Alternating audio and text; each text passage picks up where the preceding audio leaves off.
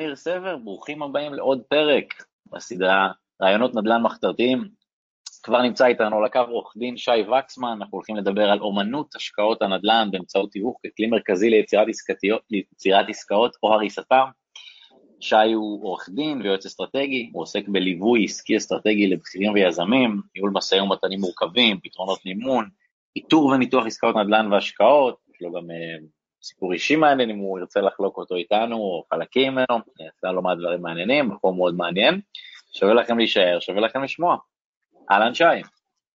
אהלן ניר, כיף להיות פה, כיף להתארח, אז קודם כל תודה לכל מי שצופה ולכל מי שמאזין כרגע או יאזין uh, בהמשך.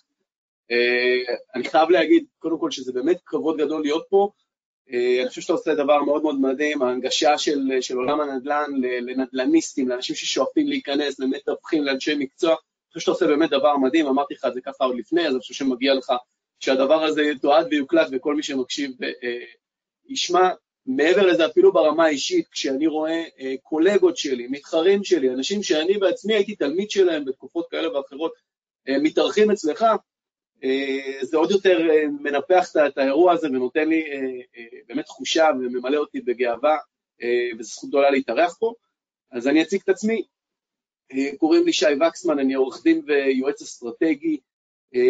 אני עוסק למעשה בשני תחומים בעיניי מאוד מעניינים, כי זה מה שאני עושה ברוב שנות חיי הבוגרים, אז מצד אחד אני חי בעולם המשפט, יש לנו שלושה משרדי עורכי דין, אה, משרד אחד פיזי שיושב בצפון, משרד אחד שיושב אה, בדרום ומשרד אחד שיושב בשיתופי פעולה.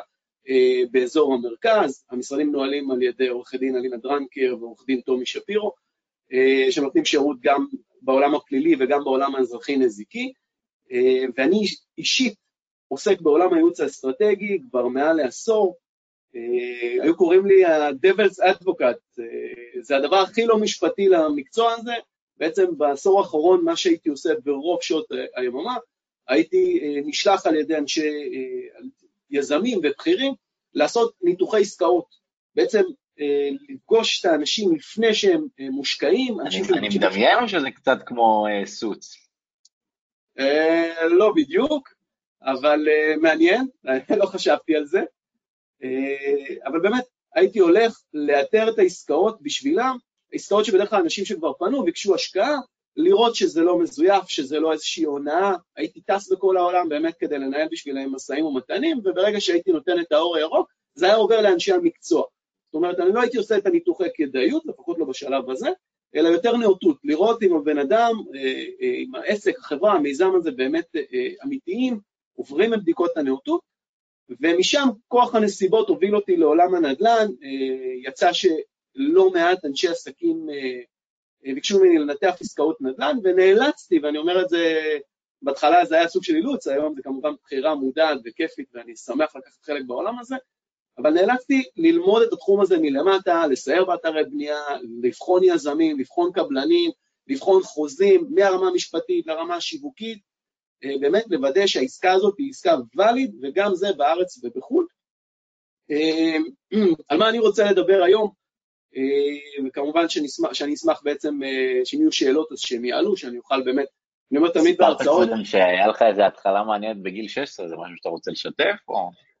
אה, בגיל 16 קצת פחות, אבל הייתי רוצה לספר, אני משרת את מדינת ישראל באמת מגיל 16 עד גיל 26 ביחידות מודיעיניות כאלה ואחרות, אבל דווקא הייתי רוצה לספר מה קרה ביום שאחרי. כשאני פרשתי באמת אה, משירות הביטחון, היה לי כבר תואר ראשון במשפטים, היה לי לימודי תעודה אה, בלא מעט תחומים, אה, בעולם השיווק, בעולם הניהול, בעולם האסטרטגיה, משא ומתן, ובאמת לא מצאתי את עצמי בעולם שבחוץ, איכשהו הצעתי את עצמי לתפקידי מנכ"ל ותפקידי סמנכ"ל, וירדתי משם למנהלי מחלקות, ואחרי זה לראשי צוותים, ושום משרה שהגשתי את עצמי, לא קיבלו אותי. פשוט לא קיבלו אותי. אה, כורח הנסיבות, בתור בן אדם שמאוד מאוד אוהב כושר, החלטתי שאני הולך להדריך בחדרי כושר שכוחי אל, אף אחד לא ידע שאני שמה, ואני אשמור את הכישלון הזה לעצמי, ויצא שתוך כדי uh, עבודה אני פוגש אנשים מאוד מאוד מאוד מאוד רציניים, uh, אנשים בעלי הון, אנשים שבאמת מקבלי החלטות, מאנשי פוליטיקה ואנשי צבא ואנשים מאוד מאוד בכירים, ואני מוצא את עצמי שהם מתחילים להתייעץ איתי על נושאים שלא בהכרח בתחומי ההתמחות שלי, בטח לא כמדריך כושר. הם מתחילים לדבר איתי על קבלת החלטות, הם מתחילים לדבר איתי על ניהולים של משא ומתן, על איך אפשר לעשות ריגול תעשייתי, מודיעיני, אה, בצורה כשרה. אה, התחילו לדבר איתי על קרקעות, אמרו לי, תגיד, אתה מדמיין לך שפה אי פעם אה, יבנו קניון או מתחם? ומצאתי את עצמי באיזשהו חוסר ידע, ותוך כדי תנועה, אה, ותוך כדי עסקה, התחלתי ללמוד וללמוד וללמוד את עולם ההשקעות, את, את עולם הפיננסים, את, עולם, את עולמות האסטרטגיה, את עולמות השיווק, משאים ומתנים, ניתוח חברות, ניתוח דוחות כספיים, ובאמת צמחתי תוך כדי תנועה אה, למצב שבאמת אנחנו אה, מייעצים החל מעסקאות של חצי מיליון שקלים ועד עסקאות של 600 מיליון ומעלה בישראל ובעולם. אה, תחום מאוד מאוד מעניין, מאוד מרתק, שאני חושב שיש פה במה לכולם, ואני אשמח שכמה שיותר אנשים ילמדו וייכנסו לתוך עולם האסטרטגיה אה, בכל מיני כובעים. ובאמת, על מה אני רוצה לדבר היום, שמאוד מאוד חשוב לי, ואני רוצה לנצל את המעמד הזה. אה, אני רוצה לדבר היום על השקעות נדל"ן, על שלושה שיעורים שלמדתי ככה בקריירה שלי, שאם מישהו ייקח ממני רק את השיעורים האלה שאני למדתי וכבר יזקק אותם לעצמו, לסיפור שלו או שלה, אני חושב שהוא עשה אה, המון ערך לעצמו. דבר שני, על מתווכים ואנשי מקצוע, על איך עובדים איתם נכון, על כמה הם חשובים בעסקה הזו, אה, כמובן אנשי המקצוע הנכונים. ושלוש, דווקא אני רוצה לפנות לקהל המתווכים ולהראות לו איך הוא יכול להיכנס בעצמו לעולם ההשקעות, בעצם זה שהוא שולט בידע, בידע, בעסקאות, אה, אה, בניתוחי השוק, בקהל, ובתקווה שיהיה פה איזשהו דיון של שאלות שבאמת יאתגר אותי, כי הגישה שלי היא כזו, אם שואלים אותי שאלה קשה שאני יודע לענות עליה, אז יופי, הרווחנו, ואם שואלים אותי שאלה קשה שאני לא יודע לענות, איזה יופי, יש משהו נוסף שאני צריך ללמוד כדי להשתפר, ובשביל זה אנחנו פה. להשתפר, ללמוד, להיות טובים יותר. אז אה, עד לפה אני בסדר? אפשר להמשיך? לגמרי, לגמרי, רק האמת יש לי שאלה אחת, אתה משתמש במילה אסטרטגיה, וזו מילה שנראה לי כל אחד יש לו איזו פרשנות אחרת, מה זה אסטרטגיה, אולי אתה רוצה להגיד מה אתה חושב על המילה הזו? אוקיי, אז בוא, אז אני רוצה להגיד לך איך אני נכנסתי למשפט הזה של אסטרטגיה, כי לפני עשר שנים היה לזה כל מיני שמות מפוצצים כמו אה, אנשי סוד, אה, יועצים אישיים, מנטורים, מאמנים אה, וכן הלאה, ולאט לאט אה, ככל שהתפתחנו, הדברים האלה זוקקו, אה, ולכל דבר, לכל תת תחום יש את איש המקצוע שלו.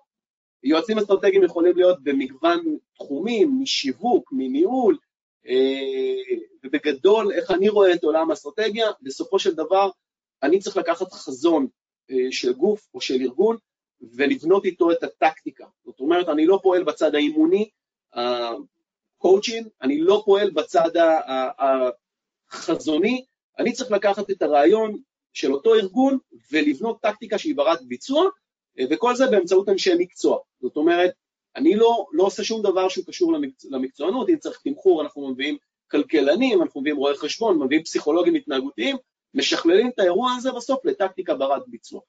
אה, זה ייעוץ אסטרטגי בעיניי, ואם אפשר לזקק אותו אפילו לעולם הנדל"ן, אז בסופו של דבר גם אנחנו, אני, אתה, מתווכים ששומעים אותנו, כשהם פוגשים אדם שאומר אני רוצה אה, להשקיע ויש לי איקס כסף, תיקח אותי אה, לעסקה הנכונה, בסופו של יום הם יועצים אסטרטגיים.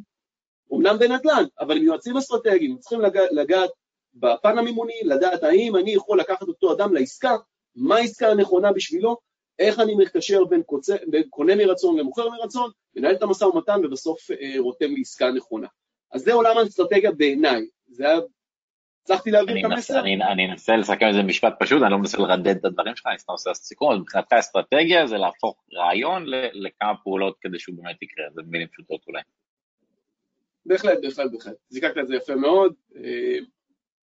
אה, אז אני רוצה להתחיל לספר בשלושה סיפורים על נדל"ן, אה, על השקעות הנדל"ן, שבאמת אה, הם האני מאמין שלי, אני אומר את זה בכל הרצאה, אני מרצה היום בעיקר לבני נוער, חיילים משוחררים, שוב, על עולם ההשקעות ועולם הנדל"ן, כאיזשהו דרך לעודד אותם להיכנס לעולם הזה שהוא כולו טוב ויש בו מקום לכולם.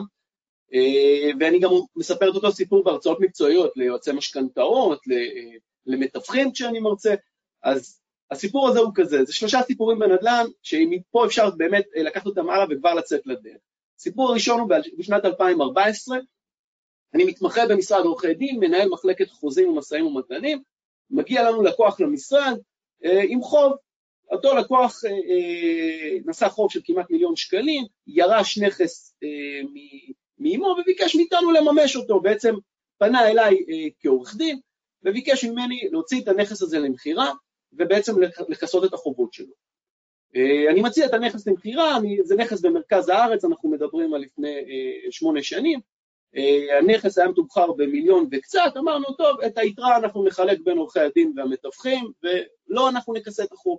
תוך כדי תנועה אני מגלה שיש לנו איזושהי חריגת בנייה, אני ניגש עם זה לטאבו, אני רוצה להבין בעצם מה קורה, היום, היום הכל מאוד מאוד קל, צריך להוציא, אפשר להוציא את הכל במחשב, בתקופה שלי, לוקחים תיק גב ונוסעים, ממתינים בתור ופוגשים שם את הפקידים אה, בשביל לקחת שירות פיזי. ואני רואה באמת את ההיתרים ואת הגרמושקות ובאמת את כל התוכניות, ואז אני מגיע חזרה למשרד ואני שואל את, אה, את המאמן שלי אז, אני אומר לו, תקשיב, יש פה איזשהו ריבוע עם, עם ויים עליו, מה זה הדבר הזה? אז הוא אומר, תקשיב, כנראה האימא, זיכרונה לברכה, לפני שהיא נפטרה, או היא או מישהו מטעמה ביקש היתר לבריכה. אז אני שואל, רגע, רגע, לא הבנתי, יש פה בית במרכז שאפשר לבנות פה בריכה? אז הוא אומר לי, כן. עצרתי הכל, פניתי למתווכים, שוב, אה, אה, תוך ידיעה שאני באותה תקופה, לפחות בעולם המשפט, לא יודע לשווק, צריך איש מקצוע, פניתי למתווכים עד שאיתרתי איזושהי אה, מתווכת אזורית באזור המרכז, ואמרתי לה, תקשיבי, כמה שווה נכס עם זכויות לבריכה באותה עיר? ואז היא אמרה לי, תקשיב, זה בערך שני מיליון שקלים. התקשרתי מהר ללקוח, אמרתי לו, תקשיב, אני סוגר לך את החוב ומשאיר אותך עם התחלה חדשה כמיליונר. הוא אמר לי, סע ברכה, בוא נראה אותך. פניתי לאותה מתווך, אמרתי לה, וכמה זמן ייקח לך למכור את הנכס? היא אמרה לי, בערך שבועיים. למעשה לקח לה שלושה שבועות, והיא מכרה אותו בשני מיליון מאתיים. כיסינו את החובות, השארנו את הבן אדם כמעט מיליון שקלים בכיס אחרי הוצאות נלוות, כמובן אחרי הסרת החריגות בנייה, והשיעור הראשון שלי בנדל"ן היה באותו היום שלמדתי שבנדל"ן לא כולה נוצאת זהב, שלהפך, דווקא הנכסים היותר מאתגרים, אלה שלא נראים כאלה מרשימים, שם טמון הכסף הגדול. זכויות הבנייה, את הנכסים עם החריגות בנייה, הנכסים עם המבנים מסוכנים, המבנים ש, שעומדים בתקנות התמ"א שניתן אולי להפוך אותם בעתיד אה, לבניינים, לפינוי-בינוי, אלה הנכסים עם הכי הרבה אה, פוטנציאל, ותמיד הם לא נראים זהב. אז שיעור ראשון בנדל"ן זה לא כל הנוצאת זהב, וזה אחד השיעורים הכי חשובים. שיעור מספר 2, שנה אחרי זה, אה, כמו שאמרתי, דבלס אדבוקט, מזמינים אותי ל... הייתי רק אומר במילה אחת על הסיפור שלך, זה אולי, אולי לא כל, הנו... כל הלא נוצץ, אולי הוא כן זר, דווקא אולי הייתי הופך את המשפט. אני מקבל את זה. מה שלא נוצץ יכול להיות כן זר, כי פה זה הלא נוצץ. נכון, אתה צודק. מה שלא נוצץ יכול להיות זר. אתה צודק, בהחלט. העיקר שהמסר עבר, וזה הכי חשוב, ותודה על, על, על התיקון הזה, הוא במקום. אה, ובהחלט זה המסר, אה, שלא בהכרח כל מה שנראה יוקרתי ויקר ורווחי הוא רווחי, ולפעמים זה בדיוק ההפך, ואני חושב שזה באמת שיעור סופר חשוב בנדל"ן. לכל מי ששוקל להיכנס, וזה שיעור טוב למשקיעים, ליזמים בתחילת הדרך, וכמובן למתווכים שפוגשים נכסים, שעם קצת עבודת שטח, ממש עבודה קלה, התייעצות עם העורך דין שעובד עם המשרד, או עם איזשהו איש מקצוע מתחום התכנון והבנייה, קונסטרוקטור וכן הלאה, יכולים לגלות כי אולי יש פה מכרה זהב שייתן הרבה יותר ערך להם בשכר הטרחה, וכמובן ללקוח שמיוצג על ידם.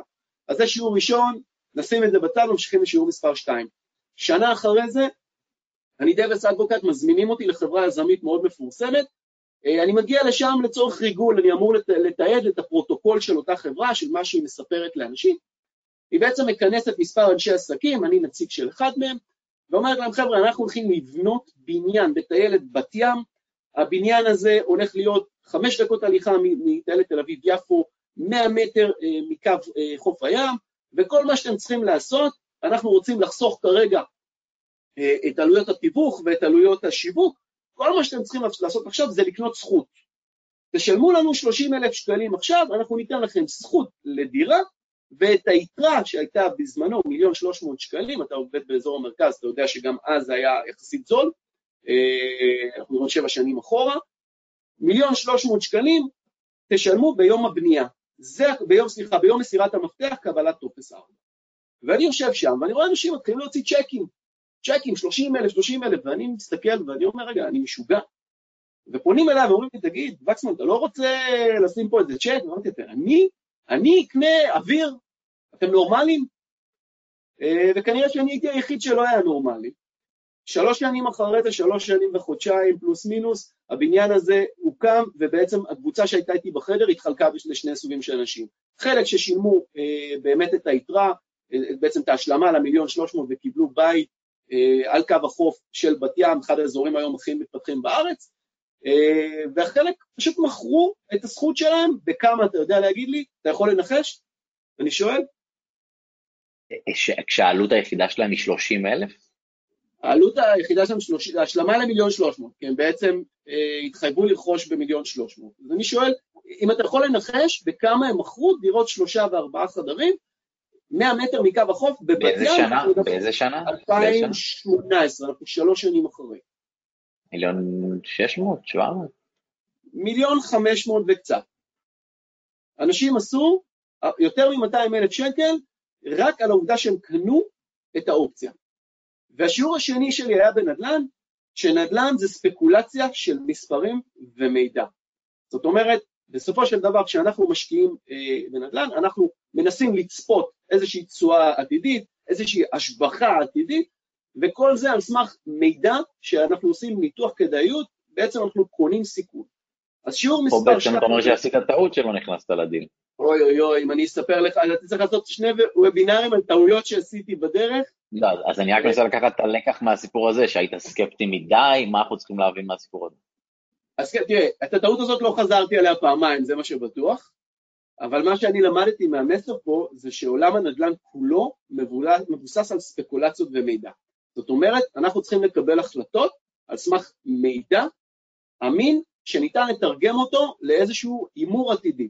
נכון, עולם הנדל"ן אה, הוא עולם מאוד מאוד בטוח, ההימורים פה בדרך כלל, אם אנחנו לא נכנסים ליזמות, הם, הם הימורים סולידיים, אבל כשאנחנו נכנסים להשקעה, אנחנו צריכים להבין שבסופו של דבר אנחנו עושים ספקולציות. אף אחד לא יכול להבטיח לנו שערך הנכס, אתה יודע, אנחנו מדברים היום, אני גם שמעתי בפודקאסט בשידורים קודמים, שאנשים דיברו על uh, מדד הנדל"ן של 3.5 אחוז, uh, שזה בעצם מה שהלמ"ס פרסם, uh, בשונה לאזורים בארץ שעלה ב-16 אחוז, 20 אחוז, נכון? אתה זוכר את השיחות האלה ש...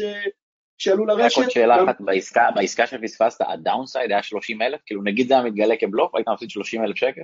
במונחים של נדל"ן זה, זה כלום, כאילו, אז היית אומר לעצמך, טוב, סיכוי שאני, אם אני אפילו מסתכל על זה מתמטית, אני אומר, אני יכול להפסיד 30 אלף כדי להרוויח 200. אז אם אני אפילו מכמת את זה לאחוזים, אם אפילו יש סיכוי של 50-50 שאני אצליח, זה כמו שיגידו לי, כאילו, זה אפילו בסיכוי של 50-50 זה עדיין שווה. אני אגיד לך מה, מה אז באותו רגע אה, היו הפחדים שלי. אחד, באותן תקופות אני פחות האמנתי ברעיונות. זאת אומרת, מבחינתי יושב מולי יזם שקנה קרקע, אה, אומנם עם, עם היתר, אבל בין זה לבין, אה, אתה יודע, אתה לומד בלימודי המשפטים מה יכול להשתבש בעסקת נדל"ן, ואתה רק לומד פרשות חפציבה וקבלנים, ואני אה, חושב שענבל אור, גם זה היה בתקופת האלה של 2015, שזה קצת התחיל אה, להתפוצץ. אתה רואה את כל היזמים האלה אה, נופלים, ואתה אומר לעצמך, בוא'נה, תקשיב, אני מסכן פה את הכל. מצד השני, גם כשאנחנו מדברים על... נכון, אבל מצד השני, אני עוד דבר חשבתי עליו, לפחות באותה, באותן תקופות, אמרתי, רגע, ואם זה משלים, מאיפה אני מביא עכשיו מיליון חמש מאות? סליחה, מיליון שלוש מאות. אני, אני אפילו הייתי נכנס לדיל בידיעה שאני לא הולך להוסיף עוד שקל מעל השלושים אלף. הייתי נכנס לדיל רק בידיעה שאני צריך להרוויח על השלושים אלף ואני לא כן. מוסיף עוד שקל. היום, כשאתה כבר איש נדל"ן ותיק מאוד, אז הגישה שלך היא גישה חכמה. אתה מדבר כמו יזם. אני מבין את זה ואני שומע את זה מה, מהקול שלך ומהשאלה הנכונה. אני יכול להגיד לך שאז אני פחות חשבתי. לפחות חש... פחות חשבתי כיזם. הייתי איש מאוד מאוד טכני, תן לי את המספר, תן לי את הניתוח, אני רוצה לראות מה יוצא מזה.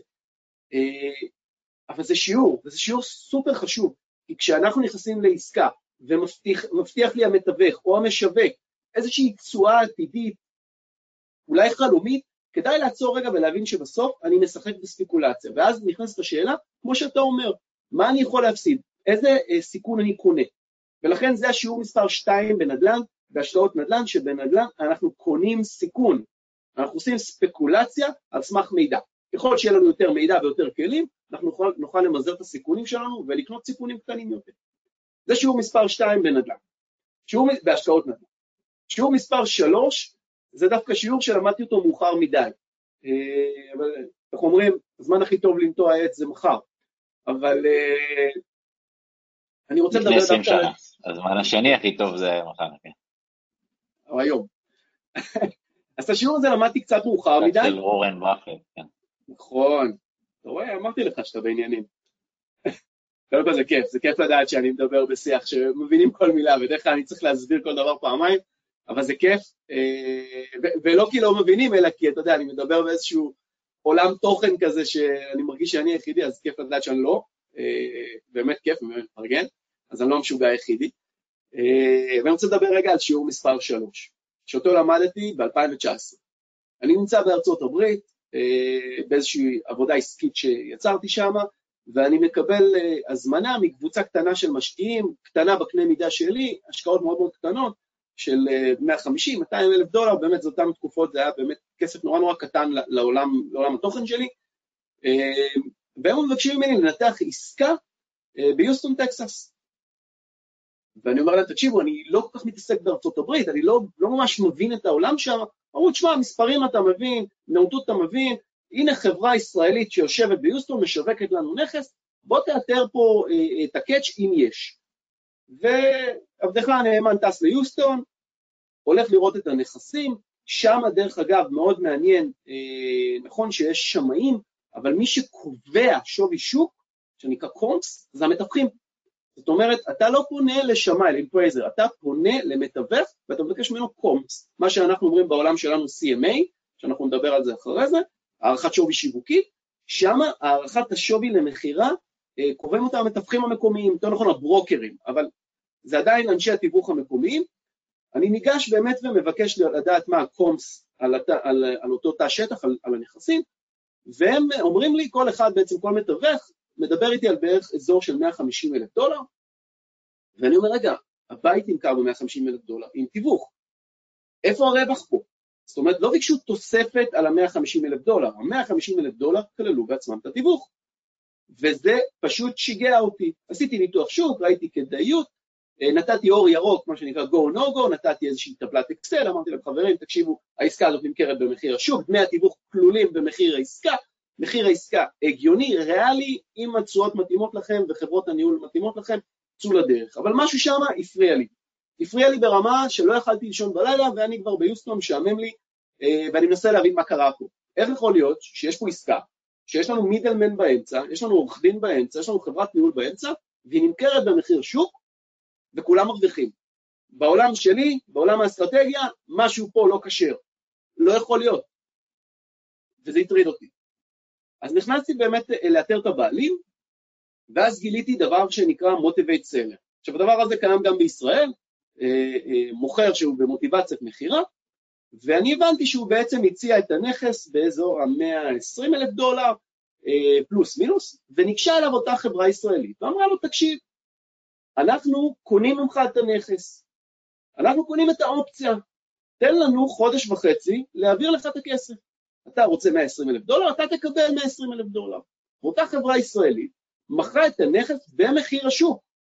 במח בעצם העבירה את הזכות, קניית אופציה זה נקרא בעולם המשפט, אה, למי שבא, שקצת מכיר את התחום הזה זה נקרא קניות אופציה, קניות סיכון, אה, אבל בארצות הברית קוראים לזה wholesaling, בעצם אני קונה בזול ומוכר בדלתא של מחיר השוק, ואני הבנתי שיש, שאפשר לעשות קניות שלמות בנדל"ן באמצעות כסף של אחרים, OPM, שזה דבר שלא היה אה, אה, מוכר לי לפחות עד, עד 2019, וזה בעצם השיעור השלישי שלי בהשקעות נדל"ן, שאפשר להיכנס לעולם הזה ולקחת חלק בעסקאות ענק מבלי להביא אגורה מהבית.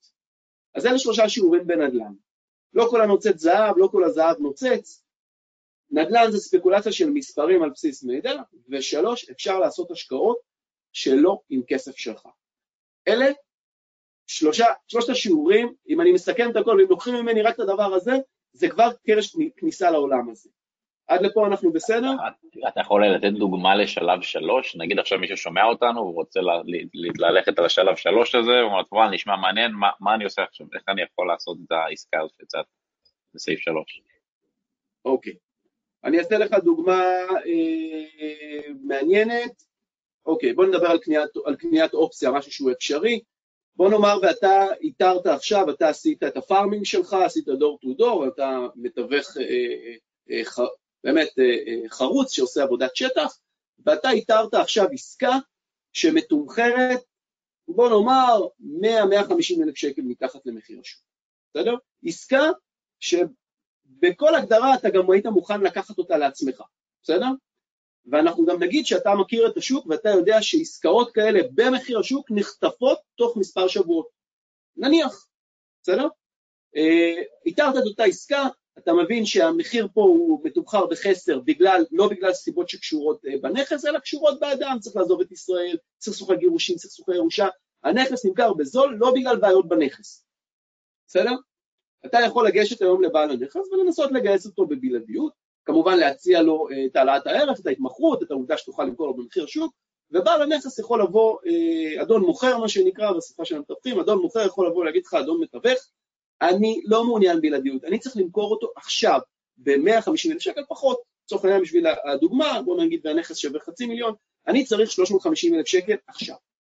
אם אתה יזם בנשמתך, ואתה מוכן לתת, לקחת את הסיכון, ואתה יודע שאתה יכול לבצע מכירה מהירה, או לחלופין, לשלם את הקנס או להשלים את העסקה, ברור שבאופציה אנחנו קונים סיכון, אתה יכול לקחת את זה לעורך הדין שלך, לחתום על עסקת אופציה, כמובן בעסקת נדל"ן אתה הרי יש איזה שהם מועדי תשלום, להעביר את המועד תשלום הראשון כאשר האופציה מאפשרת לך להעביר, למכור את הזכות בעסקה לאחר.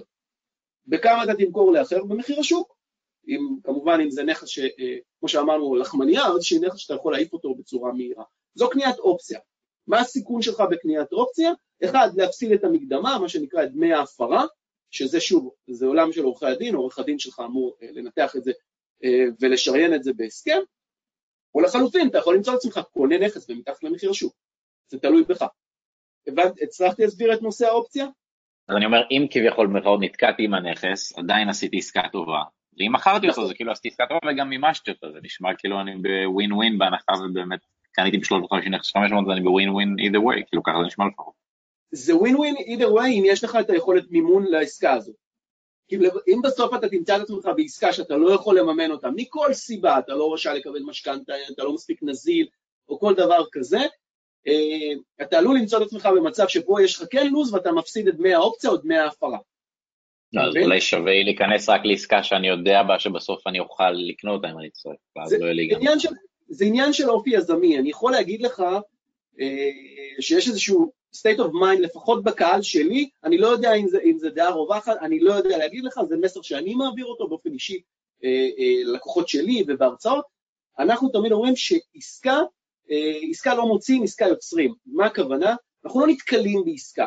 זה לא שאני דפקתי עכשיו בדלת ובמקרה אה, עסקה טובה, או שניר התקשר אליי ואמר לי, תקשיב אה, שי, בוא תביא לי מיליון שקלים לעסקה טובה. אנחנו מחפשים עסקה, זאת אומרת שאנחנו יודעים כבר מה ההון שלנו, אנחנו יודעים מה היכולת שלנו להיכנס לעסקה, איזה סוגי עסקאות מתאימות לנו, ואז אנחנו פונים לאותם אנשי שטח שלנו, מתווכים, אנשי שיווק, שבעצם יציעו לנו את העסקה.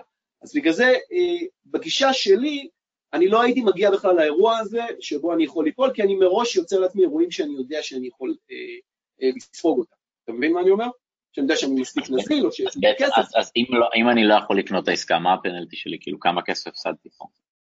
בגדול זה תלוי בהסכם שלך שעורך הדין ערך, אבל אה, זה יכול להיות כמה עשרות אלפי שקלים.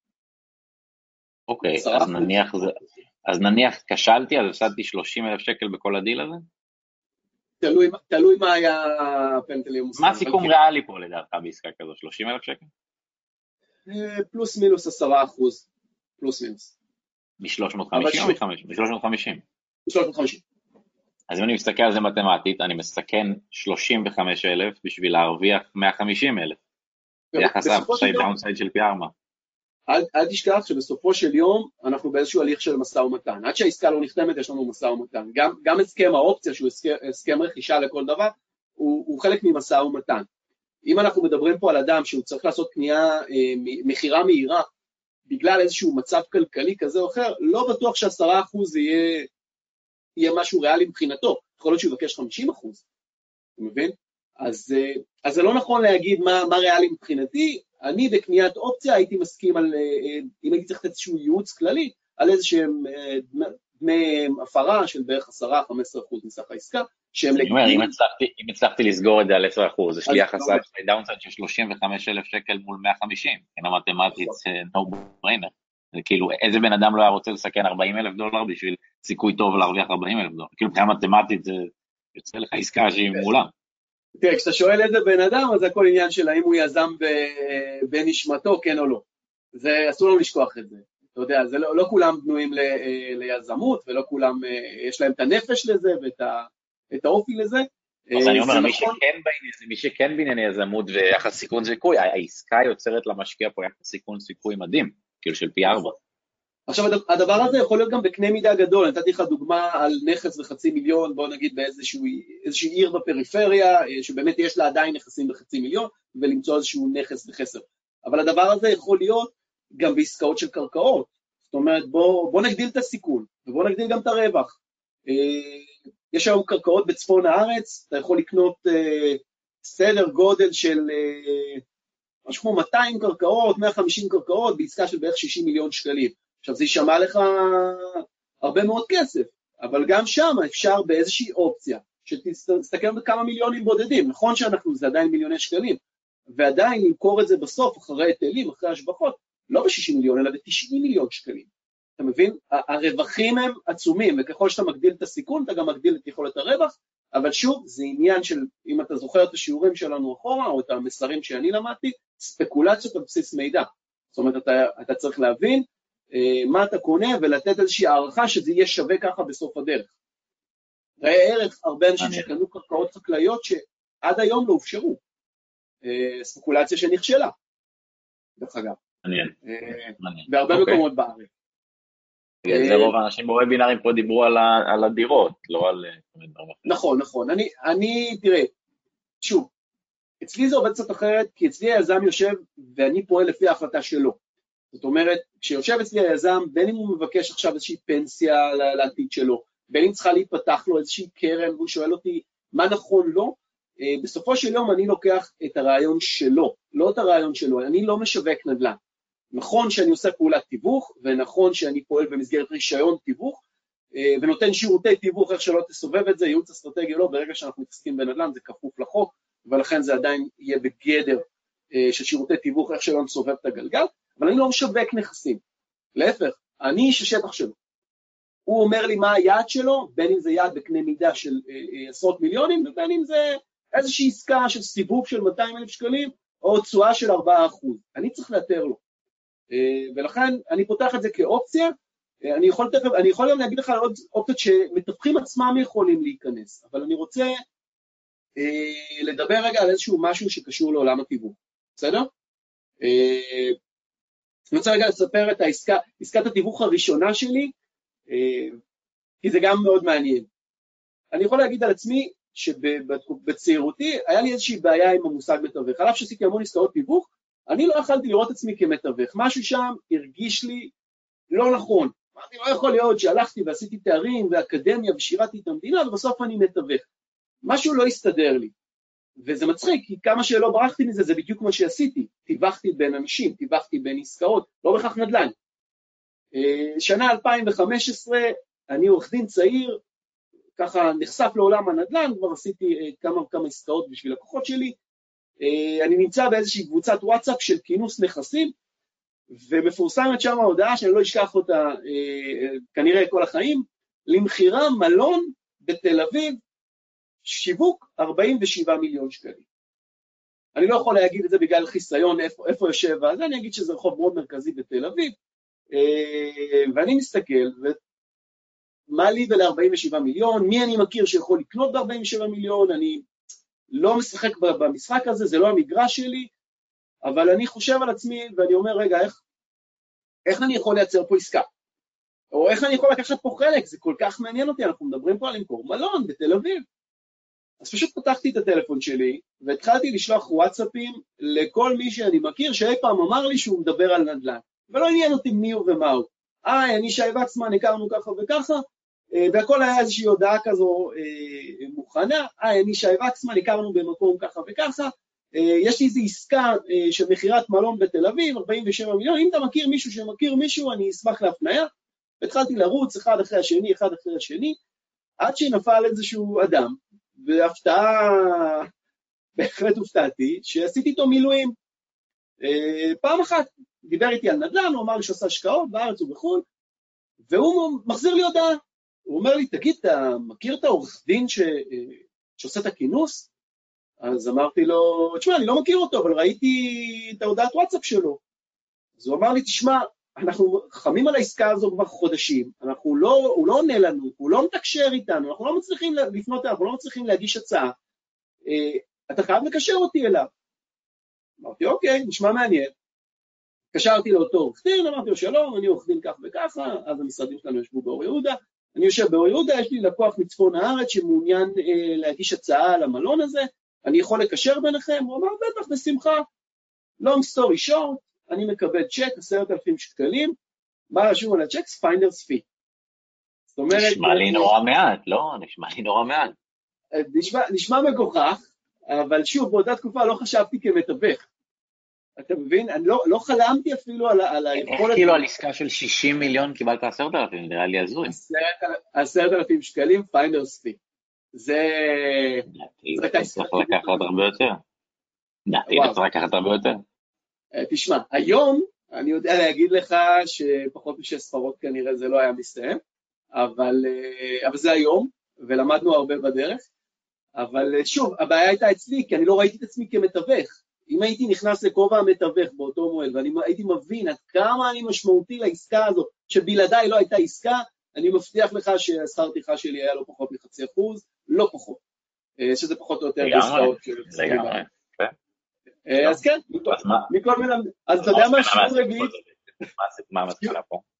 שיעור רביעי בנדל"ן, אם החלטתם לעשות אה, אה, תיווך עסקה, תתגמלו את עצמכם בהתאם ותעריכו את עצמכם בהתאם. אז אתה יודע מה, הוספת לי שיעור להרצאה. זה חשוב. לא, זה נשמע לי הזוי לגמרי, באיזה עולם כאילו מעסקה 60 מיליון לקבל 10,000 שקל, עמלת השכרה. אני אגיד לך למה. לפחות באותה תקופה, אני לא ראיתי, שוב, לא ראיתי את עצמי כמתווך. מבחינתי, אני לא הייתי הגורם היעיל בעסקה. אני יועץ אסטרטגי, יעצת איתי, קישרתי בין אנשים. אה, תראה את זה כדמי הפנייה, בסדר? אה, ככה אני ראיתי את הדברים אז. לימים... תיווך דמי הפנייה זה 25 אחוז. דרך אגב, גם את זה לא ידעתי אז. אה, שוב, למדנו, החכמנו, את הטעות הזו גם לא חזרה. אמרתי לך, אני יכול לספר לך על טעויות, וובינארים שלמים. יש לנו שעות על גבי שעות שאני יכול לספר לך על טעויות שעשיתי, אבל זה... היום... בדרך כלל מי שפספס הרבה הזדמנות לעשות כסף, זה גם אומר שהיו לו הרבה הזדמנות לעשות כסף, וזה כנראה אומר שחלק מהם כן לקחת. אז אם יש לך את הסיפורים האלה, אז אפילו סטטיסטית על כל עשר עסקאות, תשע פספסת ואחת עשית, אז אומר שעשית לא מעט. אה, תשמע, היו הצלחות. אני יכול להגיד לך שאחרי העסקה הזו, אה, הייתי קצת יותר רחב בעולם שלי, ובעצם הבנתי שזה משהו שמאוד מאוד מעניין אותי, הקישור בין אנשים ליצירת עסקאות. אני יכול להגיד לך שבתקופה ההיא נדל"ן פחות היה ב mind שלי, ומה שהייתי עושה באותם שנים הייתי ניגש לקבוצות נטוורקים אה, ברחבי הארץ, ממש פעם פעמיים בשבוע הייתי הולך כאורח, משלם 35-40 שקלים, מציג את עצמי, שלום, אני ישי וקסמן, יועץ אסטרטגי, אם יש פה איזשהו מיזם או עסק שמחפש השקעה, אני יודע לקשר בין משקיעים אה, לעסקים, אה, ואני יכול לתת לכם את הסכום שאתם צריכים כדי להגיע לשלב הבא, זה היה ה-60 שניות שלי, וככה היו ניגשים אליי אנשים, ובאמת הייתי מתווך על סמך הפיינדר ספי הזה, אה, והיינו עושים לא מעט אה, כסף מזה, באמת, אה, פשוט מחברים בין שותפים לשותפים, משקיעים למושקעים, אה, וכפועל יוצא, שוב, בסוף תמיד זה נגרר בסוף לנדל"ן, בסוף אנחנו חזרנו לשם, אה, איך שלא התחמקנו מזה, אה, אבל נושא של גיוסי הון זה היה משהו שבמשך שנים עבדתי על זה מאוד מאוד קשה, ושוב, זה עדיין תיווך. לתווך כסף, זה, גיוס הון זה תיווך כסף, זה תיווך. זה בדיוק כמו שאתה יושב עם הקונה שלך, אה, בהנחה והוא בא אליך ואומר לך, תקשיב, אני מחפש דירה, נכס, XYZ, אז אותו דבר מגיע המשקיע שלי ואומר לי, תקשיב, פרשתי מהצבא, יש לי חצי מיליון שקלים, פרשתי מהמשטרה, נפתחה לי קרן להשתלמות, אה, קופות הגמל נותנים לי חמישה אחוז, מה אתה יכול לתת לי יותר?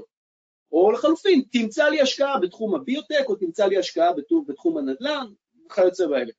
אה, אז תיווך בעיניי הוא עולם מאוד מאוד מאוד מאוד רחב, ואני חושב שזו טעות למתווכים, גם למתווכי מקרקעין קלאסיים, לחשוב במובן הצר של קנייה בין אה, מוכר לקונה. אני חושב שזו טעות אה, פטאלית למי שמתכנן באמת אה, להתפתח לשלב הבא, ובשלב מסוים להגיע ל, ל, לרמות הגבוהות יותר. אה, זו דעתי לפחות, כי בוא, בסוף, אני אשאל אותך שאלה, אתה כמתווך, מה האתגר הכי גדול שלך? מה, מה, מה הקושי התמידי שלך? אתה יכול לענות לי על זה? אני מעריך שרוב המתווכים היו רוצים מלאי יותר גדול, יותר נכסים ובלעדיות. בדיוק, מלאי. עכשיו, בוא נשאל אותך אותי, אני אשאל אותי את אותה שאלה. מה הכי קשה לי בעבודה מול משקיעים? מלאי. בסופו של דבר, נכון, deal flow. בלי deal flow אני לא שווה כלום, כי העובדה שאני יכול לקחת בן אדם, לעשות לו את הייעוץ הפיננסי, את ייעוץ המשכנתאות, ייעוץ המימון, לבנות תוכנית עסקית, ובסוף לא להוביל אותו לעסקה, כי אין לי עסקה, לא עשינו שום דבר פה. השכר שלי אמנם לא מבוסס על הצלחה, אה, וזה חשוב להבין. אני מקבל את השכר שלי בפעימות, מפגישת הייעוץ הראשונה ליציאה לפרויקט, ואז בסוף אני מתוגמל על הצלחה. זאת אומרת, אם בסוף אדם לא רכש, לא השקיע איתי או לא קנה, אני עדיין אה, התפרנסתי בכבוד, בשונה מתיווך קלאסי. אבל אם לא יהיה לי deal flow, זה תמיד ייצר באיפשהו בשלב אמצע הפרויקט. אה, ולגבי deal flow, וזה באמת מה שהכי חשוב לי להעביר, תשמע, בארצות הברית שאנחנו רוצים לקנות, לקנות נכס, זה ברור לך שאתה פונה למתווך, זה ברור לך, אתה לא מנסה לבד, נכון, יש לך את זילו ויש לך את אתרי יד שתיים שהם מעולים שם, אבל ברוב המקרים... אני מכיר שבארצות הברית זה 94 אחוז דרך מתווכים ובארץ 40 אחוז. תראה, אני אגיד לך משהו, אה, אני לא מכיר את האחוזים, אני לא מכיר את הסטטיסטיקה, אז אני אתן לך חזקה שאתה צודק. אה, אני כן אגיד לך שזה תהליך שאנחנו חייבים להטמיע, והנה אני אומר לך, אני כביכול מהצד השני, אמנם מתווך נותן לי שירות, אה, אבל בסופו של דבר כמי שמלווה משקיעים, בלי מתווכים, מתווכים איכותיים, אין לנו מלאי, אין לנו מה לקנות. נכון, אנחנו יכולים לעשות את הפוטוורק, אנחנו יכולים לדפוק על דלתות, ואנחנו יכולים... הייתי רק מוסיף נקודה אחת על סמך מה שאמרת, שאולי מתווך טוב, כמו שאמרת, הוא לא מביא עסקאות, אלא הוא אפילו יוצר עסקאות, זה אולי נקודה ששווה להבין, שהרמה הבאה היא באמת לחשוב קצת כמו יזם, כמו נגיד ההיתר בנייה הזה שפתאום גילית, אם אני הייתי מגייס את הנכס הזה בלעדיות, ואז הייתי בודק קצת ורואה שיש היתר בנייה לבריכה, אז פתאום נפתחות חלל עוד המון השעות בעסקה הזו שלא היו קודם, יש קהל חדש שרוצה כן. בריכה, זה שווה עוד כסף, אני, אני, חייב, לספר לך משהו, הרבה פעמים, אני לאחרונה עשיתי שיתוף פעולה אה, עם סניף של רימקס, עם זכיינות אה, בקריות, אה, למעשה היא הייתה, זה, זה מצחיק או שלא, אני לא יודע, אה, בעיניי הכל מתחבר בסוף, היא הייתה הזכיינות היחידה שהסכימה לקבל אותי כאוטסיידר, אני למעשה לא יושב שם, אני, אין לי איזושהי מחויבות למעט השותפות הרגילה אה, בהצלחות, ואנחנו עושים את השותפות הזאת על עסקאות יד שנייה. אני יכול להגיד לך שהרבה פעמים כשאני מקבל מלאי בין מהרשת ובין מהמתווכים עצמם, החבר'ה שעובדים לידי, מה שנקרא יושבים ריבוע לידי, הם לא, יש הרבה חוסר ידע, אני לא רוצה, אני לא רוצה לדבר בהכללה, כי יש מתווכים באמת שהם חיות שטח מדהימות, אבל הרבה פעמים הם לא יודעים מה יושב להם ביד. עכשיו, שוב, אני צד מנוגד לעסקה, כי אותו מתווך או מתווכת, הם מחזיקים, הם מייצגים את המוכר. זאת אומרת, אנחנו באינטרסים מנוגדים. אני לא אספר לאותו מתווך את מה שעכשיו אמרת, אני לא אספר לו שיש זכויות בנייה על הגג. לא אספר לו את זה. אין סיכוי שאני אספר, הוא ימכור... נכון. אני רוצה, אני לא אספר אה, אה, למתווך על אף שהוא שותף שלי לכאורה. אני לא אספר לו שהנכס מתומחר בחסר. אני לא אספר לו את זה. אני לא אספר לו את זה מסיבה אחת ברורה, א', אני פוגע בלקוח שלי, שבסופו של דבר אני מייצג אותו. דרך אגב, אני יכול להגיד, אה, זה קצת, יש לי איזשהו דיסוננס כזה עם מתווכים בדבר הזה, על אף שאני מתווך ועל אף שאני אה, אה, לוקח חלק בתוך משרד תיווך או בתוך רשת ועובד עם מתווכים, אני חושב באופן אישי שזה פסול לייצג שני צדדים. אה, זו דעתי, אה, היא לא דעה פופולרית, אני יודע שכמתווך שם קבור הכסף שלנו ושם באמת אה, קבור הרווח האמיתי בעסקה, אבל אני מאמין שלא ניתן אה, לייצג את האינטרסים ולתת ערך אמיתי כשאני מייצג מוכר, וקונה בו זמנית. זה פשוט לא הגיוני. אתה תדע, הרי בתור אחד שמייצג את המוכר, אתה יודע מה מחיר הסגירה, אתה יודע מה הבעיות בנכס, אתה יודע מה ילחץ אותו, אתה, יש לך איזושהי כימיה עם, עם אותו מוכר או מוכרת, ואתה יודע איך להוביל אותו למכירה. אם, אם הקונה יודע מזה, נגמר הסיפור, זה לא משא ומתן כנה. אתה מבין מה אני אומר? אה, אני חושב שרוב העסקאות, אני לגמרי מבין מה אתה אומר, אני חושב שיש פה כן mindset קצת שונה, כי אתה בא לקונה והמטרה שלך היא להביא לו מציאה, שזה בהגדרה כמעט משהו שהוא מתחת למחיר שהוא גם מוכר לא יודע עליו, בדרך כלל מתווכים לא מוכרים מציאות, זאת אומרת, הסיבה שזה כן יכול להיות ווין ווין שמייצג את שני הצדדים, כי למוכר ולקונה יש אינטרסים שונים. המוכר רוצה רק כסף, הוא רוצה לקבל כמה שיותר, הקונה אבל הוא לא, קונה של תיווך בדרך כלל של דירה, הוא לא מחפש מציאה, אין לו בעיה אפילו לשלם קצת מעל מחיר השוק, כי מביאים לו את הדירה שהוא רוצה. כי שלושה חדרים, מעלית וחנייה, וליד גן ילדים, וזה הכיוון האוויר שהוא רוצה, ואין לו בעיה להוסיף על זה עוד 50 או 70 אלף שקל, והוא מבין שהוא מוסיף עוד 50 או 70 אלף. אז בדרך כלל פשוט האינטרס של הקונה, של מתווכים, זה לא הכסף. בגלל זה זה כן יכול להיות ווין ווין, כי המתווך לא בא לקונה ואומר לו בוא אני אביא לך מציאה, אני אמצא מוכר, אני אלחיץ אותו. שבניגוד למה שאתה עושה, כי אתה צריך לייצר upside כלכלי לקונה, והמתווך הוא לא מייצר upside לקונה כלכלי, הוא מייצר לו את הדירה שהוא רוצה, והוא אפילו משלם עליה יותר. אז אני חושב שזה mind קצת שונה, ואז אולי אם חושבים על זה ככה, אולי זה דווקא כן יכול להיות בסדר. יכול להיות, האמת שאני קשה לי להתנגד למה שאמרת, כי אני לא מייצג קונים, קונים בהגדרה, אז, אז יכול להיות באמת אה, שאתה צודק. אם שלך מחפשים עסקאות עם רווח כלכלי, הקונים של המגורים, הם מחפשים את הדירה שהם רוצים, והם בדרך כלל משלמים עליה מעל מחיר שוק. אז האינטרס שלהם הוא לא כלכלי. תראה, אני יכול לקחת, אני יכול לקחת את זה אה, דווקא למקום אחר. אה, תשמע, יש לנו איזושהי בעיה של חינוך שוק פה.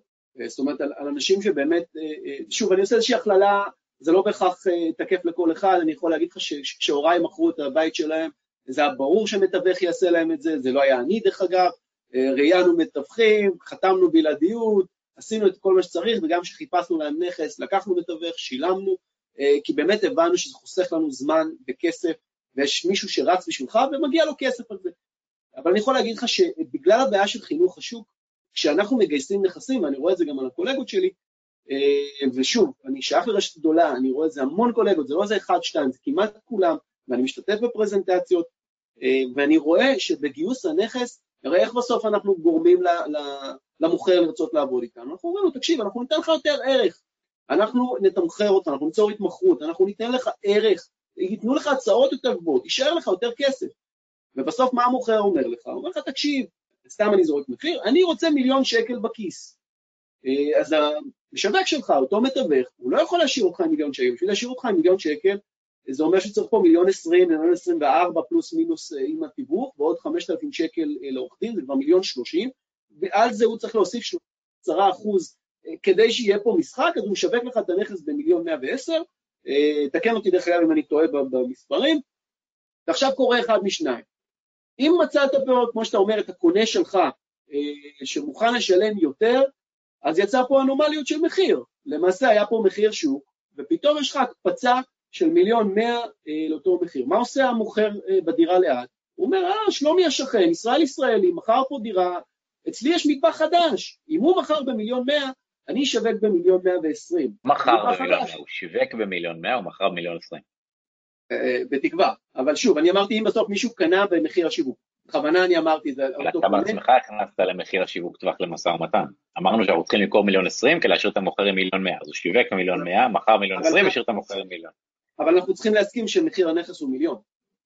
אתה מבין מה אני אומר? המתווך מכר במיליון עשרים, לא מיליון מאה. אה, זה בדיוק, זה בדיוק הקטע, שיש לך קונה שפשוט מחפש, ואני רואה את זה עם קונים שהם מאוד מאוד לחוצים, הם באמת, כמו שאמרת, מוכנים לשלם יותר כי זה הנכס שהם רצו. התשלום הזה יוצר, היותר יוצר אנומליות של מחיר. דרך אגב, אצלי ברמה האסטרטגית אני גם אומר לך שיש פה פגיעה אה, בבעיית המימון, כי כשאתה תביא שמאי של הבנק, הוא לא ישערך אותו מיליון מאה, הוא ישערך אותו מיליון, אולי אפילו קצת יותר נמוך, הוא צריך להיות אה, פסימי וסולידי כדי להגן על עצמו, והנה יצרנו, גם, יצרנו פה גם בעיות מימון.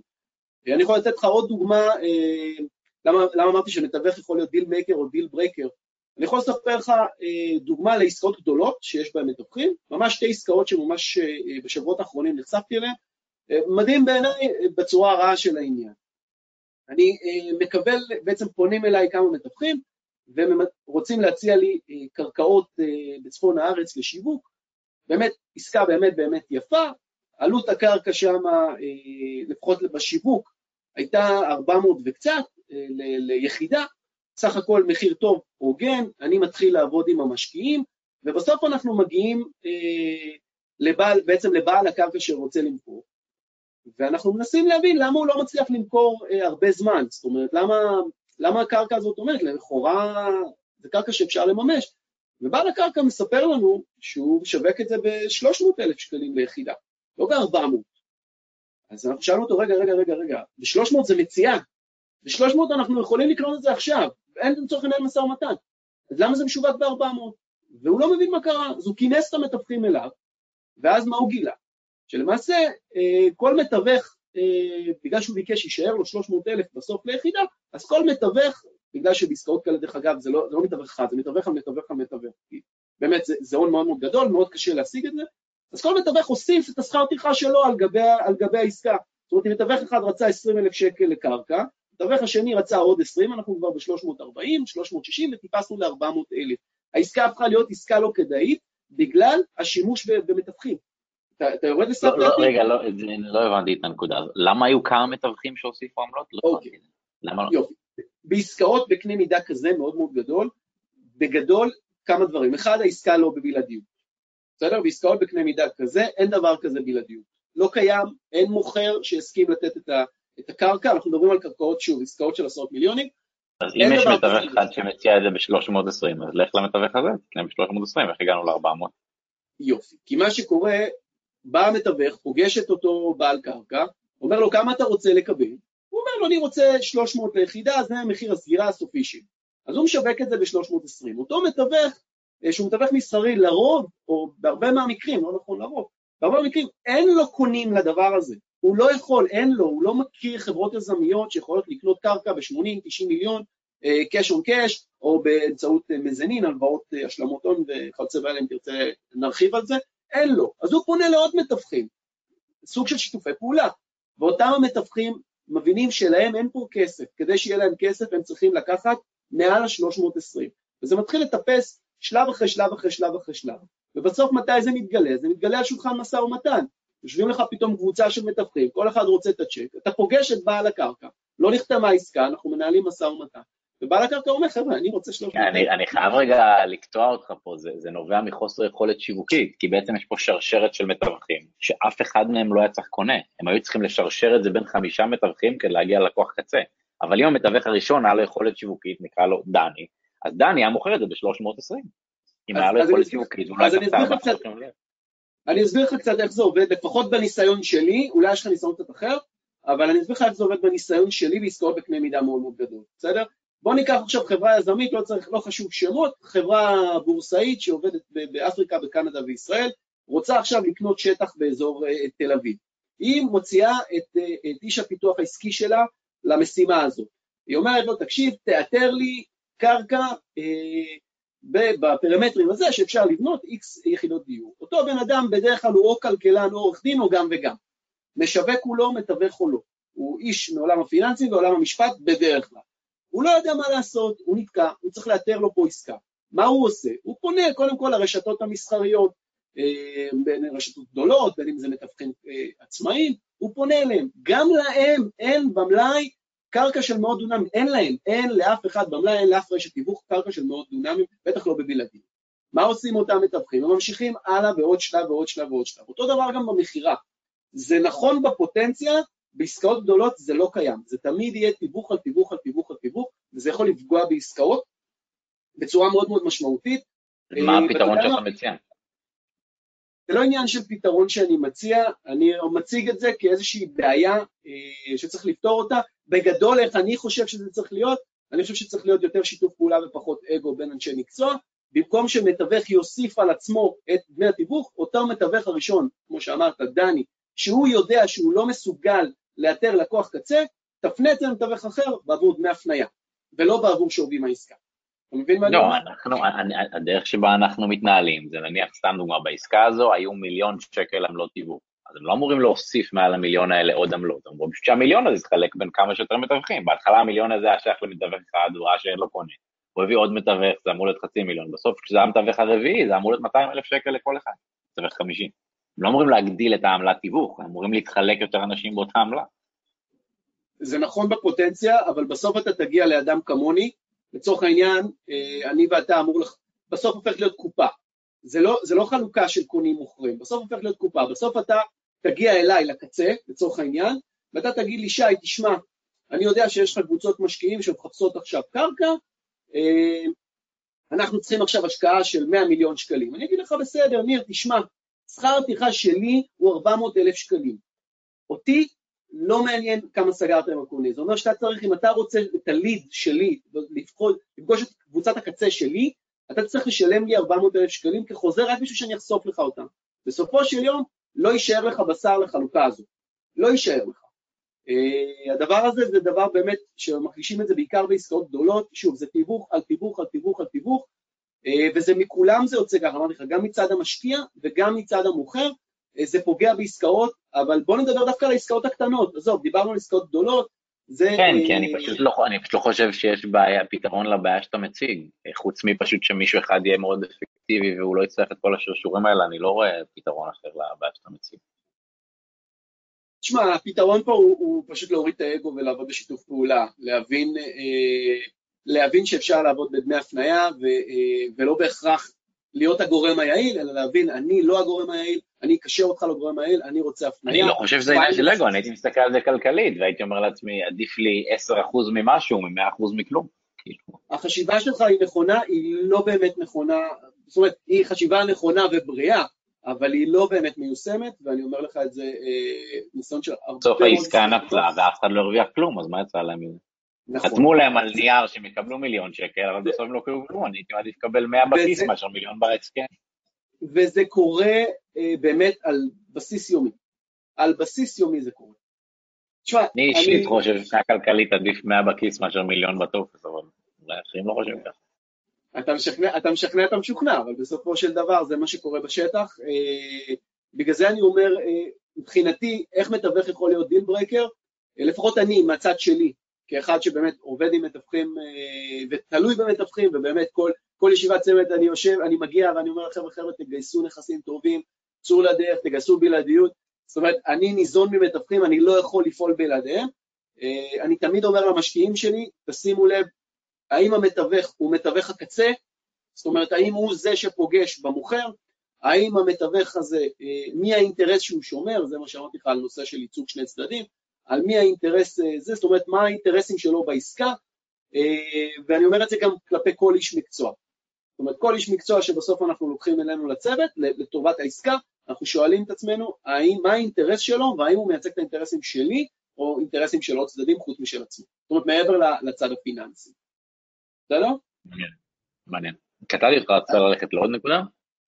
אני, אה, כן, אני מבין שאנחנו כבר ממש לקראת סוף. אה, אני רוצה לדבר קצת על יזמויות שאני אה, כן רוצה שמתווכים ייקחו חלק בהם, ואני חושב שהם נכונים. תשמע, יש, היה בחור, היה, כי הוא, זיכרונו לברכה, היה יזם קנדי-אמריקאי שקראו לו סטפן ארניו, לא יודע אם שמעת פעם את השם הזה, אה, הוא לקח את עולם הנדל"ן והוא חילק אותו לאיזשהו שרשרת מזון. אה, שרשרת מזון, הוא קרא לזה בבעלי חיים, הוא אמר שיש את חתולי הרחוב. חתולי הרחוב אלה מאתרי העסקאות, בעצם אלה המתווכים, אלה אנשים אה, שהם אנשי מקצוע, שיודעים את השם של המוכר, וכמה זמן לוקח למכור, וכמה זמן לוקח להשכיר, וכמה, זאת אומרת, האם העסקה הזאת היא עסקה טובה רק מהטלפון, מעליהם יש לנו את הזאבים, הוא קרא לזה. הזאבים זה בעלי הסוכנויות, ראשי הצוותים, בעצם הברוקרים, האלה שמחזיקים, האם לכל מתווך איכותי יש בין 10 ל-30 נכסים בבלעדיות, אז אותם ברוקרים יש להם 90 או, או 100 נכסים, בעצם הם שולטי השוק, הם האנשים אה, שבאמת יודעים לנהל את כל המערך הזה, מה שיש להם את האחיזה הגדולה ביותר, והוא נתן בסוף, בסוף שרשרת המזון את האריות או הלוויות, שזה בעצם אנשי הכספים, אנשים שמשקיעים בפועל. אה, והטענה של, של סטפן ארנו, שזו טענה מאוד מאוד יפה ואני מאוד מאוד אוהב אותה, הוא אומר, אתה לא יכול להיות אריה או, או לוויה בלי שיהיה לך את הכלים ואת הידע של הברוקר ושל חתולי הרחוב. למה אני אומר את הדבר הזה? אה, בעיניי מתווכים זה באמת הכלי החשוב ביותר בעסקת נדל"ן. הם מייצרי העסקאות. הם האנשים שבאמת יכולים לאתר לי את העסקה, יש להם את הידע, להיות חתולי רחוב, האם זו עסקה טובה? מעבר למספר, יש תשואות רעיוניות, יש אזורים בארץ שעל הנייר התשואה היא 8% ו-7%, אבל מרגע שתקנה את הנכס, הנכס הזה אה, לא, יהיה, לא יושכר, או שעליית הערך שלו לא תהיה 3.5%, יש אזורים בקריות שעליית הערך הייתה 0.5, זה כלום, זה תשואה להון אפסי. אה, ובאמת המתווכים, ובאמת הזאב, משהו ככה, חתולי הרחוב והזאבים הם החזקים ביותר, ואתה צריך אותם כל הזמן אה, סביבתך. איך הם יכולים להיכנס לעולם ההשקעות? אז אמרנו דוגמה אחת, באמת את נושא האופציה, אה, שבאמת זה אופציה, זה בעצם אפשרות להיכנס לעולם ההשקעות באיזושהי נקודה גם בלי להכניס הון עצמי, או לסכן מעט מאוד הון עצמי. באופציה כמובן יש סיכון. אני רוצה לפתוח עוד שתי אה, אפשרויות שאני חושב שהן מאוד חשובות, לפחות לפתיחה, לפתיחת המחשבה. אופציה ראשונה זה נושא ניהול הנכסים. מתווכים יכולים בעצם להחזיק, לקיים, להפוך להיות חברת החזקות ולקיים בעצם מלאי של נכסים, כאשר הם יכולים לקבל בין 8 ל-12 אחוז לחודש אה, מסך השכירות בעבור בעצם מענה אה, לסוחרים, מציאת הסוחרים, אה, תיווך אנשי מקצוע ולנהל את הנכסים. זאת אופציה להיכנס לעולם הנדל"ן, לעולם ההשקעות ולהחזיק מלאי עצום של נכסים מבלי להשקיע אגורה, למעט מה שנקרא equity sweat, למעט שווי זהה, שווי עבודה. אז זה בעצם דבר שבאמת, אני חושב שזה משהו שמתווכים, או סוכנויות קטנות אפילו, שלא נכנסו לעולם הזה, אני חושב שזה איזושהי טעות שכדאי לשקול אותה, הנושא של ניהול נכסים, מעבר לזה שזה נותן שליטה על השוק. זאת אומרת, אם בסוף אנחנו מדברים על תיווך אה, קלאסי, אז אם אתה מחזיק נכס, אתה תדע בדיוק מתי הבעלים רוצים לממש אותו, אה, ותוכל גם לעשות עסקה מהירה, ואם תיתן שירות טוב, גם לא תצטרך לשכנע את נושא הבלעדיות. הם ייתנו לך לשווק להם את הנכס. אה, אז נושא של ניהול נכסים אה, זה תחום באמת מאוד מאוד מדהים, שאני חושב שמתווכים יכולים להיכנס אליו באמת כתחום בעולם היזמות והשקעות בנדל"ן, באמת להפוך להיות מחזיקי נכסים גם מבלי להכניס אה, אה, כסף מהבית. על אותה נשימה אפשר לתת איזשהו תת נושא בניהול הנכסים שנקרא שכירות משנה, אני יודע שגם דיברו על זה בעבר, שזה גם אופציה להיכנס לעולם השקעות, שוב, אני בכוונה לוקח את זה לעולם התיווך, כי היכולת שלכם להכיר את השטח ולדעת בכמה אתם יכולים להשכיר נכס, זה יותר מכל יועץ אסטרטגי. בסוף, אני מתקשר למתווך ושואל, תגיד, הנכס הזה, בכמה אתה יכול להשכיר אותו. הפרסומת הפיקטיבית שאני ניצור ביד שתיים או זה כדי לעשות סקר, זה לא האמת, האמת הוא מי שחי את השטח. אה, ואופציה נוספת, שאני חושב שעוד אה, שתי אופציות אחרונות, באמת שאני חושב שמתווכים יכולים אה, להיכנס לעולם ההשקעות, ואני חושב שכדאי שיחקרו וילמדו אותם, זה נושא של תמ"אות, התחדשות עירונית. כמעט לכל מתווך יש היום שיתוף פעולה עם עורך דין, דין מקרקעין שעובדים בעצם על העסקאות של המשרד או העסקאות הפרטיות, ניתן לאתר אה, נכסים שנמצאים בעצם באזורים שיש עליהם תמ"אות מאושרות, שבעצם אפשר אה, בסופו של דבר אה, להפוך אותם למתחמי פינוי-בינוי או תמ"אות קלאסיות, ולבצע בעצם, שוב, בליווי עורך דין, כי יש פה עבודה משפטית, ולכן אמרתי זה, זה לחבור לעורך דין שבאמת בקיא בנושא הזה, בנושא התחדשות העירונית, ולבצע בעצם כנסי דיירים, להחתים את הדיירים ובעצם להפוך להיות חברות מארגנות. גם פה ההשקעה הכספית היא כמעט אפסית, זה נושא של equity set, uh, sweat, זה באמת לאתר באמצעות עורך הדין, לעשות שיתוף פעולה, לעשות כנסי uh, דיירים, ובסופו של דבר uh, להחתים אותם לתוך עסקה, כאשר יש פה בעצם כמה אופציות יזמיות, האחד זה בעצם להפוך להיות יזמים, זאת אומרת לגייס את ההון ולעשות את התוכניות ולצאת לדרך, אופציה השנייה זה בעצם להיות אה, מה שנקרא חברות אה, מארגנות, זה בעצם לייצג את הדיירים בעסקה, להיות בעצם הקול שלהם מול היזם, אה, בעצם לאתר יזם, לעשות מכרז יזמים, שוב, זה נושא משפטי, אבל צריך מתווכים חזקים כדי לעשות את זה. העורך דין לבדו לא יכול לעשות את זה, ומתווך לידו לבדו ככל הנראה לא יצליח כי הוא צריך את הידע המשפטי. אז זו אופציה להיכנס לעולם היזמות, ואני יכול להגיד לך שיזמים משלמים על הזכות, זאת אומרת על אותו חוזה, על אותו בית שמוכתם מעל 60 אחוז, יכולים לשלם החל מ-600 שקלים ועד ל-15,000 שקל לחתימה. זה הרבה מאוד כסף, שוב, עולם יזמות הנדל"ן, עולם ההשקעות, מבלי להשקיע אגורה. הסיבה שאמרתי 600 שקלים לחתימה, כי הרבה פעמים המתווכים ועורך הדין עושים איזושהי עסקה עם היזם, שבסופו של, דו, של יום העורך דין ייצג את הדיירים ובעצם יקבל את השכר טרחה שלו אה, אה, מהדיירים, ואותו מתווך יקבל בסופו של יום את הנכס לשיווק. זאת אומרת, את כל הבניין לשיווק. אז בגלל זה לפעמים זה 600 שקלים, לפעמים זה מטפס באמת עד 16,000 שקלים, זה באמת נושא שמתווכים באמת בעיניי חייבים ללמוד, כדאי מאוד שהם ייכנסו אליו, ו, ובסוף תחום שהוא קצת יותר מורכב, גם פה הייתי ממליץ אה, חבירה לעורך דין ו, וגם יועצים אסטרטגיים, אתם מקבלים המון המון לידים של אנשים שחפשים השקעות קטנות. מה זה השקעות קטנות? אנשים שבאים ואומרים, תקשיב, אני יכול למנף את הבית שלי חצי מיליון, או מיליון, זה השקעות שנחשבות השקעות קטנות, כמה אנשים אפשר לארגן כקבוצה. כי אם אתה כניר מקבל אה, ארבעה, חמישה לידים כאלה בחודש, אנשים שרוצים להשקיע, אה, נניח בסך של מיליון, זה חמישה מיליון שקלים, אה, בהנחה ויש לך דיל פלו מול יזמים, אתה יכול לקחת את אותה קבוצת השקעה, שוב, זה חייב ליווי עורך דין, חייב חוזים איכותיים, יש פה המון רגולציה, אבל אתה יכול להוביל את אותם חמישה אנשים, שכל אחד שם מיליון, חמישה מיליון שקלים, לתוך עסקת יזמות שלמה, לבנות בניין ביחד, מה שנקרא תיווך של כסף, או, או, או, או יותר נכון, אה, תיווך קבוצות השקעה, שגם פה כל מתווך שפגשתי באמת בכל שנותיי, יש לו את החשיפה הזאת לאנשים עם כסף, ודרך אגב, פה מתווכים מרוויחים פעמיים, הם מרוויחים גם שכר טרחה על הגיוס הון, ולבסוף כשהם משקיעים את הכסף אה, אצל אותו יזם, גם היזם משלם להם את עלות הכסף. אה, שזה משהו שכדאי לשקול, כדאי לחשוב אותו, זו אופציה שעל השולחן, יש המון המון יזמים, זה נקרא מזנין, השלמת הון, יש המון המון המון יזמים אה, שמחפשים השקעות להשלמת הון. אז בעיניי אלה בעצם הדרכים הטובות ביותר למתווכים פעילים להיכנס לעולם השקעות, וכדאי להם לפתוח את החשיבה, כי יש במה ויש מקום לכולם. ומהצד השני, למי שחולם השקעות ורוצה ללמוד את זה מלמטה, מה שנקרא להתחיל מחתול רחוב, כי באמת שמה לומדים, וזה לא משנה אם יש להם את התקציבים או אין להם, בעיניי הדרך הנכונה ביותר זה להיכנס לתוך משרד תיווך מקומי, ללמוד את העבודה, ללמוד את הדור טו דור, ללמוד את המניעים של המוכרים, של הקונים, ללמוד את העבודה ומשם השמיים הם הגבול, אפשר באמת להתאפס משם להשקעות מאוד גדולות, מעבר לזה שזה תחום מאוד רווחי, מאוד מתגמל, ואם עושים אותו בצורה איכותית, אז הוא באמת יכול להגשים את כל החלומות. זו, זו הגישה שלי על, על עולם התיווך, ולמה הוא חשוב לעסקאות, להשקעות בכלל. יפה. אז אנחנו לקראת סיום, אמרת כמה פעמים שאתה אוהב לעבוד עם מתווכים, אתה רוצה, יש בטח לא מעט מתווכים שישמעו את הפודקאסט, אתה רוצה אולי להגיד איזה מתווכים כדאי לפנות אליך, מה אפשר לעשות אליך איתך, איך אפשר להגיע אליך, אולי...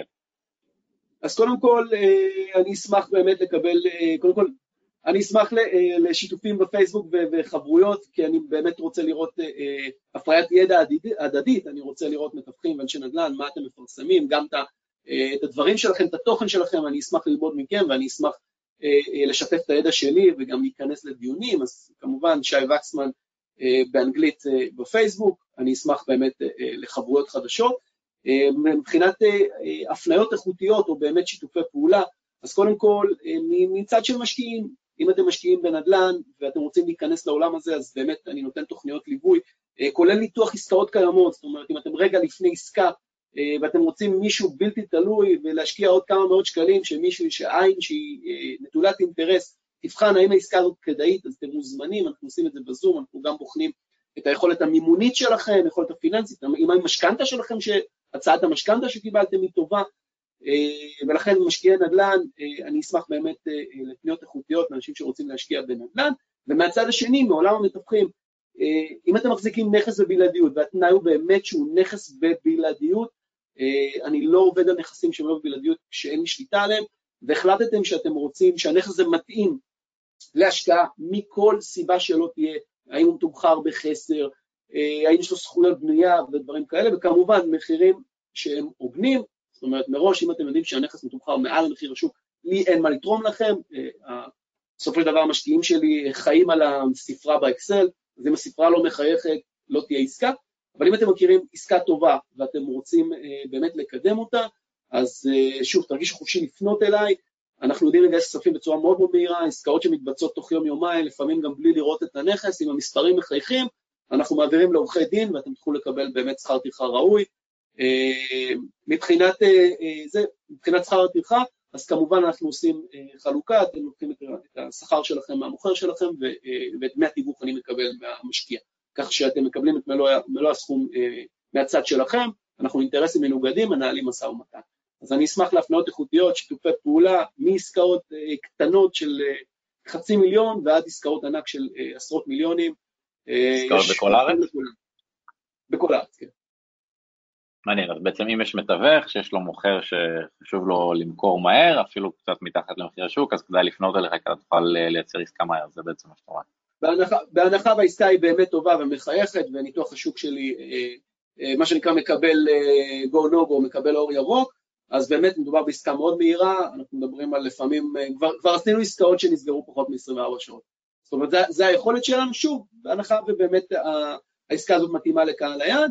אני כן ממליץ למתווכים שעובדים באמת בצורה הקלאסית, קודם כל לממש את היכולת שלהם, להציע את זה לקהל שלהם, לעשות את הדו צדדי שלהם, באמת לנסות למקסם, אבל בהנחה ובאמת אה, אה, הם זקוקים לעסקה מהירה והנכס בבלעדיות, לדוגמה, תקופת הבלעדיות היא קצרה מאוד, היא רק לחודש והם יודעים שהם אה, צריכים באמת לתת את הסחורה, וזה נכס שמתאים להשקעה הן במחיר השוק והן מהתשואות או מהסביבה המתפתחת, אז באמת הם מוזמנים להפנות אליי, אני לוקח את נסחי הטאבו, כמובן תיק נכס מסודר, לא לתת לעשות כל עבודה שחורה, אלא להביא לי תיק נכס מסודר, נסח טאבו, את כל מה שאתם יודעים על הסביבה, אני חוקר אותה, ואם יש פה אור ירוק, אז באמת המשקיעים שלי מאוד מהירים, נותנים עסקאות מאוד מהירות, אה, שוב, אפילו בחתימות מפוצלות, שזה משהו מאוד מעניין גם בעולם שלנו, זאת אומרת, אפילו לא צריכים להיפגש, הם חותמים במשרד עורכי דין שלהם, נגיד בחיפה, והמוכר מוכר.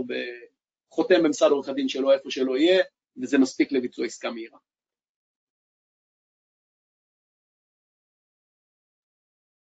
יש שאלות? משהו שאתה רוצה שאני ארחיב? לא שמע. רגע, ניר, אתה מקוטע? כן, אני אומר שעסקה מפוצלת זה משהו שאני חייב להגיד שלא שמעתי עליו. אז זהו, זה, אה, זה דברים שאנחנו עושים, אה, לפחות לאחרונה התחלנו את זה, וזה הפך להיות חלק מה... זה, אתה יודע, בגלל הנושא של תזמון המוכר, מתי העורך דין שלו יש זמן, לעורך דין וכן הלאה, אה, מה שאנחנו עושים זה בעצם עסקה מפוצלת, אנחנו מביאים את הקונה לעורך הדין שלו, הוא חותם על החוזה, כמובן אחרי שעורכי הדין סיימו את הטיוטות שלהם, הוא חותם על, ה, על, ה, על העסקה, אנחנו שולחים את זה אה, לצד השני, גם הוא חותם דרך שליחים, ואז בעצם העסקה הזו, אה, פחות זמני תיאום ופחות גורמים, גם ככה בסופו של דבר בעסקה, כל אחד מעניין אותו הצד שלו, אני, אתה יודע, אתה כמייצג את המוכר רוצה את השכר טרחה שלך מהמוכר שלך, אז אתה נפגש איתו אצל העובדים שלו, אז זה הרבה יותר מהיר, הרבה יותר אה, יעיל. וזה אפשרי. טוב, מעניין, באמת היה וובינר מאוד מעניין, הרבה טיפים, הרבה יצירתיות, הרבה ראש יזמים. אז תודה רבה לך על כל הזמן, כל המידע. אני בטוח שהרבה יותר מכם גם יפנו אליך בעקבות מה שאמרת. אז זה כיף, תודה לך שוב על הזמן. ולכל מי ששומע אותנו ביוטיוב או בספוטיפיי, אתם יכולים לעשות לייק ו subscribe, וככה תקבלו עדכונים על הפרקים הבאים. אני מקווה שקיבלתם ערך, שיהיה לכולנו בהצלחה, ונתראה בפרק הבא. אז ביי בינתיים. ביי, תודה רבה.